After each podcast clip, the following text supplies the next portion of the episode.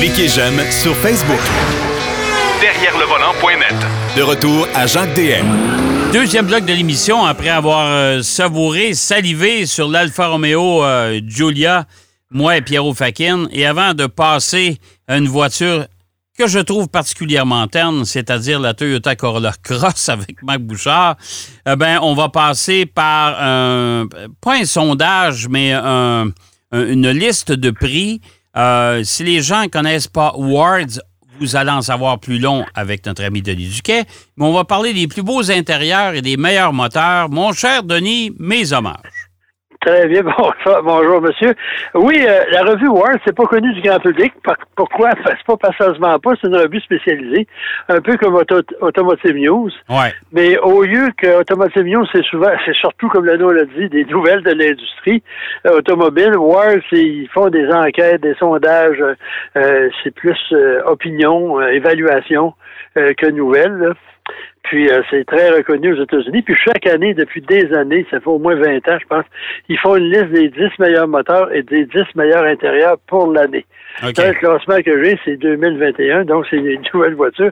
Et ce que je veux dire là, c'est pas nécessairement mon opinion, mais c'est celle des spécialistes de Wards. Puis, il faut dire aussi, moi, ça me fait toujours rire quand certains chroniqueurs automobiles, du haut de leur incompétence, disent « Ah, l'intérieur, c'est blablabla, blablabla, blablabla. » Là, tu prends la liste de Wards, tu dis « Bon, ben, je pense qu'il était des patates. » Ouais. Puis remarque, les goûts, c'est personnel aussi, mais les autres, c'est pas nécessairement l'allure, c'est la qualité du produit, l'ergonomie, c'est ça. Et les matériaux, qualité d'assemblage. Et là, on commence, mon cher monsieur, je vais faire une courte énumération. Ça commence assez raide, la Bentley Bentayga Speed. Hey boy. Pas surprenant. Mais ils ont réussi à faire du moderne à l'ancienne, parce que Bentley, c'est quand même pas une marque qui est très traditionnaliste pas au niveau technologique, mais au niveau présentation. Ouais. Et ça commence ensuite le Ford F-150. Moi, je suis d'accord. Ouais. C'est moins révolutionnaire, mais c'est bien fait, c'est élégant. Ouais. Ensuite, la Mustang Mach-E. Ouais, là! Ouais, là. Aussi, c'est un petit peu... Ouais! Je pense que ces classements-là, c'est fait justement de réactions. Disons que c'est correct, là. Non, mais tu sais, le mec, on s'entend, il y a un petit écran derrière du volant, puis il y a un iPad géant dans le milieu. C'est ça, là. Oh. Puis ensuite, en quatrième position de notre palmarès, il y a le GMC Yukon Denali XL. Et moi, je suis pas tellement d'accord avec ça, tout simplement parce qu'on a l'équivalent en mieux sur la Cadillac Escalade. OK. Et pourquoi ils ont mis ça? Anyway, la Honda Civic. La nouvelle, là. Oui, la nouvelle 2022. Oui, ça, c'est beau. C'est vrai que c'est beaucoup mieux. C'est correct, là. Puis, mais il y a une chose intéressante, la Hyundai Tucson. Moi, je suis d'accord. Les Coréens, là, en fait, design, là, ils sont en train d'en montrer aux autres. Oui, tout à fait. Mais en fait, c'est pas les Coréens, c'est les designers allemands et européens qui travaillent. Oui, j'étais pour le dire, c'est que les Coréens, eux autres, ils payent, mais les gens qui le dessinent, ils viennent d'ailleurs. Oui, mais quand même, le grand patron, c'est un Allemand, puis même, il est président de tout ce groupe-là, puis il reste à Munich. Ouais. Parce que son fils, il aime le Bayern de Munich, le club de foot, fait qu'il reste là. Toutes les raisons sont bonnes pour aller en Corée. Ensuite, le Grand Cherokee L. Ouais, ça, je l'ai pas essayé encore, fait je peux pas me prononcer. Non, mais moi, j'ai vu, là, j'ai jeté un coup d'œil, je l'ai conduit. C'est bien, c'est moins luxueux que sur le Grand Wagoneer, mais c'est quand même assez bien. Il faut dire que Jeep, là, depuis qu'ils ont une nouvelle personne à la tête, là, Christian Meunier... Ben moi, je te dirais que le Grand Wagoneer, là, moi, j'ai hâte d'en croiser un sur l'autoroute, mais le soir. Ouais, si tous les écrans sont allumés là-dedans, tu vois à l'intérieur. Ouais. Il y en a un autre qui est en huitième position, le Land Rover Defender. Ouais, ça c'est pas pire parce que là, ils ont pris une affaire ultra classique, là, genre rétro des années 50, puis ils ont réussi à conserver la même atmosphère en étant très moderne. C'est assez difficile à expliquer, là, mais c'est vraiment bien. Ensuite, la Mercedes-Benz classe S. Ah, ça, je l'ai eu il n'y a pas longtemps. Écoute, wow! C'est... Ouais, non, ça, là, ça impressionne. C'est vraiment là, à tout coup. Là, je souhaite que ça ne brise pas, cependant, mais... oh, mais... Oh! Non. ça. Mais je pense c'est spectaculaire. Facture, oui, M. Oui. Dehaye, votre Mercedes Classe S, on a eu un petit pépin sur le tableau de bord. Ouais. Ça a juste coûté 12 000 $ à le réparer, mais là, il va bien aller pour au moins les prochains 6 mois. Oui, oui, oui. Mais c'est vrai que c'est spectaculaire. Là. Tu sais, oui. Les parce que Mercedes, là, ils n'ont pas eu peur. Parce que c'est une compagnie, à une certaine époque, très, très conservatrice. Là. Ouais. Même les années 70, là, il y avait des volants d'autobus là-dessus, puis tu ouvrais le capot, puis le moteur, disait « Ah non, ça n'intéresse pas personne. » Écoute, je ne vais pas te relancer. J'ai une Mercedes SL 560 1987 et le volant est de la même grandeur que les roues. Et ça, quand t'achetais une SL à cette époque-là, mon père en a eu une aussi, le représentant des ventes se dépêchait à te dire ça.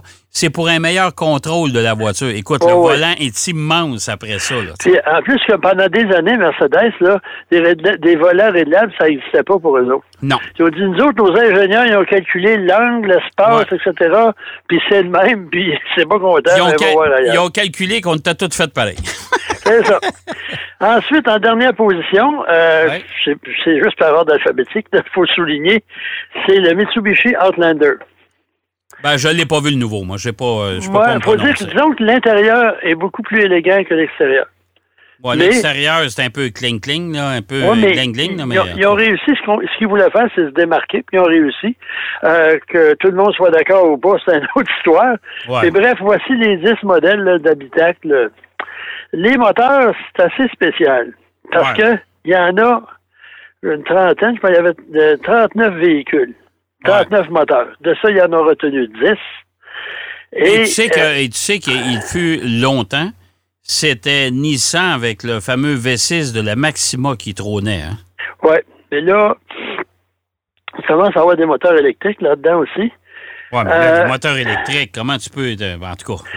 Mais là, c'est le groupe... Les autres, maintenant, c'est le moteur et le système de propulsion. OK. Ouais. Je me suis mal exprimé, je m'excuse. Okay, et là-dessus, à ma grande surprise, il y a le Jeep Wrangler 4XE PHEV, 2 litres. Ouais. Ça, il y en a un à l'essai sur la flotte de presse. Ici, je pense qu'il est passé 3 mois au garage. Ça commence mal. Mais ça fait partie de leur groupe. Et BMW 330e plug-in hybride, 2 litres turbo. Ouais. Ça fait partie, il en reste 8 à venir. Ouais. Et il y a une affaire, moi, je me bidonne quand je lis des fois certains commentaires. Et là, par la liste des 10 meilleurs groupes propulseurs, le Chevrolet Trailblazer 1,3 litres, 3 cylindres turbo. Hey boy! Il y en a qui ont déchiré leur chemise quand ils ont essayé le véhicule. Ils ont dit « Hey, moteur 3 cylindres, ça se fait pas, ça n'a pas de bon sens. » Puis c'est drôle, quand ils ont conduit une BMW avec un moteur 3 cylindres ou un Ford, c'était correct. Ouais. Puis, ben, moi, j'ai conduit l'EcoSport là, qui s'en va au musée. Là. Tu sais, le petit SUV indien. Là. C'était dangereux, ça. Ben non, ça n'a pas de bon sens. Le moteur 3 cylindres là-dedans... C'était pas un 0-100, c'était un calendrier, puis il fallait que tu prennes un rendez-vous pour te dépasser. Ça, là, c'est pas le nombre de cylindres le problème, c'est la performance du moteur. Hein, tu peux avoir un 3 cylindres qui va développer, je sais pas, théoriquement, un nombre illimité de chevaux vapeur. Écoute, il y a des moteurs 3 cylindres dans les mini. Puis ça fait le boulot, là. Oui. Hein? Puis je pense qu'on n'a pas fini d'en voir, là, avec les trucs qui se décident en fait d'environnement. Je regarde, là, je pense que je viens de penser à ça. Il n'y a pas un V8 dans la liste. Ben, les V8, c'est chose du passé maintenant, ça. Hein? Ensuite, il y a le Polestar 2, le moteur électrique, une propulsion électrique. J'ai de la misère à comprendre parce que c'est plus ou moins le Volvo... l'équivalent de ça... Le XC40, Recharge, là. Recharge, oui. C'est pas mal le même moteur, mais en tout cas. Mais comment ils peuvent mettre une cote sur un moteur électrique? Écoutez, c'est pas... c'est la performance du moteur. Là. Ensuite, les moteurs électriques, quelque chose qu'on oublie souvent, c'est leur performance à économiser le carburant électrique. Ouais. Moi, ça m'arrive souvent, puis je prenais, à une certaine époque, c'était encore plus évident, tu embarquais là-dedans, mettons, l'autonomie était à 150 km. Tu en faisais 45, ton autonomie était rendue à 75. Oh, oui, ça, c'est vrai. Il y a des modèles électriques, aujourd'hui, tu fais 50 km en distance, Ouais. Puis ton moteur, ta batterie n'en a épuisé que pour l'équivalent de 35-40 km. Oui, c'est vrai. Ça, c'est vrai. Parce que même, là, il y a 2-3 ans, j'avais une Golf E, puis il y a un mode sur la boîte de vitesse. J'ai mis ça là, puis je suis parti de chez moi, je me suis en allé porter l'auto chez Spenco, où on fait l'échange des voitures. Ouais. Puis j'avais gagné 5 km d'autonomie. Ah bon?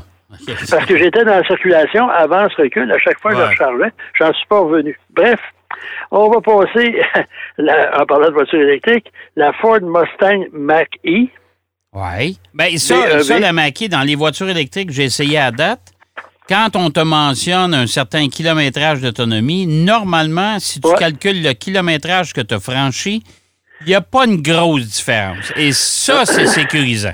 Oui, c'est ça. Parce qu'il y en a, là, moi, j'ai déjà eu des aventures des voitures électriques, là, tu faisais froid un peu, puis il y avait un vent de face, là, puis tu voyais sa capacité de la batterie descendre. Ben, écoute, je vais te conter une anecdote. J'ai la MX-30 de Mazda, que je peux pas aller chercher à Montréal parce que je demeure à Trois-Rivières, donc c'est trop serré. Surtout si j'ai un vent de face.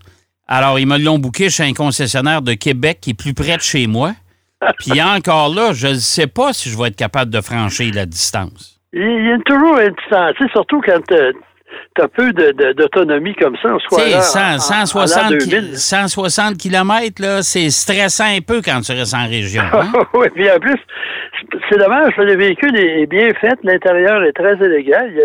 On ne peut pas élaborer là-dessus, là, mais il y a d'autres affaires, mettons, qui font... Il y a bien des gens qui vont hésiter longtemps. On en reparlera à un moment donné. Je le lis cette semaine, là, puis on verra. Ouais. Et parmi la liste des gagnants, la Porsche Taycan 4S. Ouais, moyennement un petit dépôt à la banque, non, mais l'autonomie n'est pas extraordinaire de ça par rapport à ce qu'on a. Non, faut conduire ça de façon plus que tranquille si tu veux gagner, si tu veux en tout cas au moins t'approcher du kilométrage normal selon l'autonomie affichée. Oui, mais tu sais, c'est contre-productif. T'achètes une voiture sportive pour rouler pépère. Oh, oui, c'est ça, tout à fait. Ensuite, il en reste 3. Ouais. La Hyundai Kona. Électrique. Oui, mais ça, je ne me prononcerai pas parce que j'ai un ami de la famille qui a eu tellement de problèmes avec ça, là. C'est un cauchemar, cette voiture-là. Et par-dessus le marché, ils lui ont changé tout son ensemble batterie, ce qu'on appelle le pack batterie là-dedans, là. OK? Et là, elle a tombé à 75 % d'autonomie. Oh! Mais là, c'est un désastre.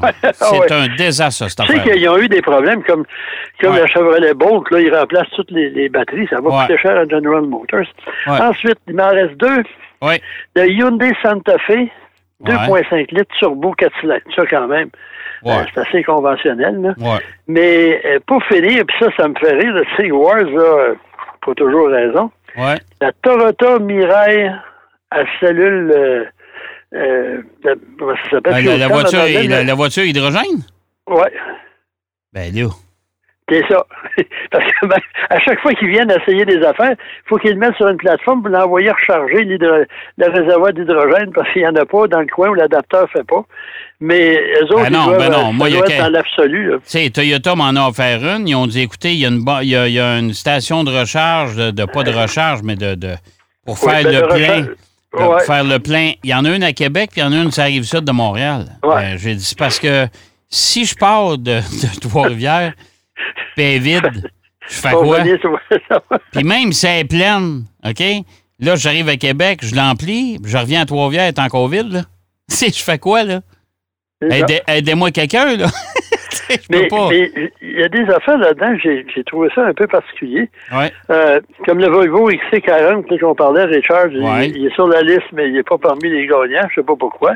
Ensuite, Volkswagen ID.4, il est testé. La Toyota Venza hybride, mais ça, disons que c'est pas impressionnant puisqu'il faut.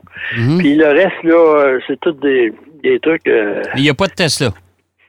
Non, Tesla, regarde, là. Il n'y en a pas. OK. Mais c'est pas un nouveau modèle, Tesla, hein? C'est peut-être je comprends, mais tu sais, je ne sais pas comment ils font pour... Écoute... ça, c'est comme le débat de voiture de l'année. Oui. Ça veut dire nouvelle voiture de l'année ou meilleure voiture en 2022, par exemple. Oui. Tu fais quoi? Comme là, j'ai voté pour le North American Car and Truck of the Year. Il y a des affaires là-dedans. peut-être la voiture dans l'absolu est la meilleure, mais une camionnette Rivian, là, achèterais-tu ça première année? Ben, écoute, moi, je ne l'ai pas roulé. J'ai entendu des commentaires de quelqu'un qui en a essayé un. Apparemment, il y avait des bruits de caisse assez impressionnants. C'est ça, puis c'est comme il y a des monstruosités comme la Hummer EV. C'est 1000 chevaux, 11 000. Qu'est-ce que tu veux faire avec ça? Ben, c'est ça, mais c'est parce que maintenant, il y en a comme la MX-30 de Mazda que j'ai. C'est une voiture électrique, mais là, c'est vrai qu'il y a un problème de consommation puis de grosseur de batterie, etc. Mais ça accélère de façon correcte. Oui. Puis ça, je suis d'accord, parce que quelqu'un qui a une voiture électrique, en général, là, je parle pas des gens, là, quand ça va devenir là, un véhicule de masse, là, de grande distribution, les gens n'achètent pas ça pour faire des 0-100 en 2 secondes. Non. Ils veulent sauver la planète, ou en tout cas, ils sont écologiquement sensibilisés. Ouais. Puis là, on arrive avec 11 000 livres-pieds de coupe, 6 000 chevaux vapeur. C'est quoi le problème, là? Non, peu importe. Mais comme les petits, on en parlait hors d'onde, les petits camions de livraison là, qu'Amazon a acheté, ils en ont acheté des dizaines de milliers. Ouais. Ça va pas des temps d'accélération de 0 à 100 en 3 secondes. Là. Non, c'est mais pour ça la fait livraison. C'est ça. Mais l'avantage, il y a beaucoup de voitures électriques là, ça se fait très bien, même pour l'instant, c'est les véhicules captifs, les véhicules de livraison. Ouais. Ils rentrent au bercail le soir. Fait que, mettons que même tu as une autonomie, mettons, de 300 km ou 250, tu fais de la livraison, puis en général, c'est en ville, donc tu as beaucoup de récupération d'énergie à ce moment-là. Exactement, tu ramènes ça le soir, report, tu freine, etc. Ouais. Fait qu'à ce moment-là, il y a plus d'avenir pour ça, au début, que de démocratiser tout le parc automobile de la province. Ouais, tout à fait. Hey, mon cher Denis, c'est déjà tout. Bon, on va écrire à Wards en leur disant qu'on n'est pas d'accord pour certains modèles. C'est ça, puis tu me diras quel genre de commentaires ils auront émis suite à nos commentaires. Hey, mon cher ami. Je pense que ça va être une grossièreté. Oh. Bonne semaine à tout le monde. Hey, bonne semaine, Denis. Et puis, on s'en parle la semaine prochaine. Denis Duquet qui nous parlait des fameux prix Wards, du magazine Wards, justement, et nous parlait des meilleurs moteurs et des plus beaux intérieurs.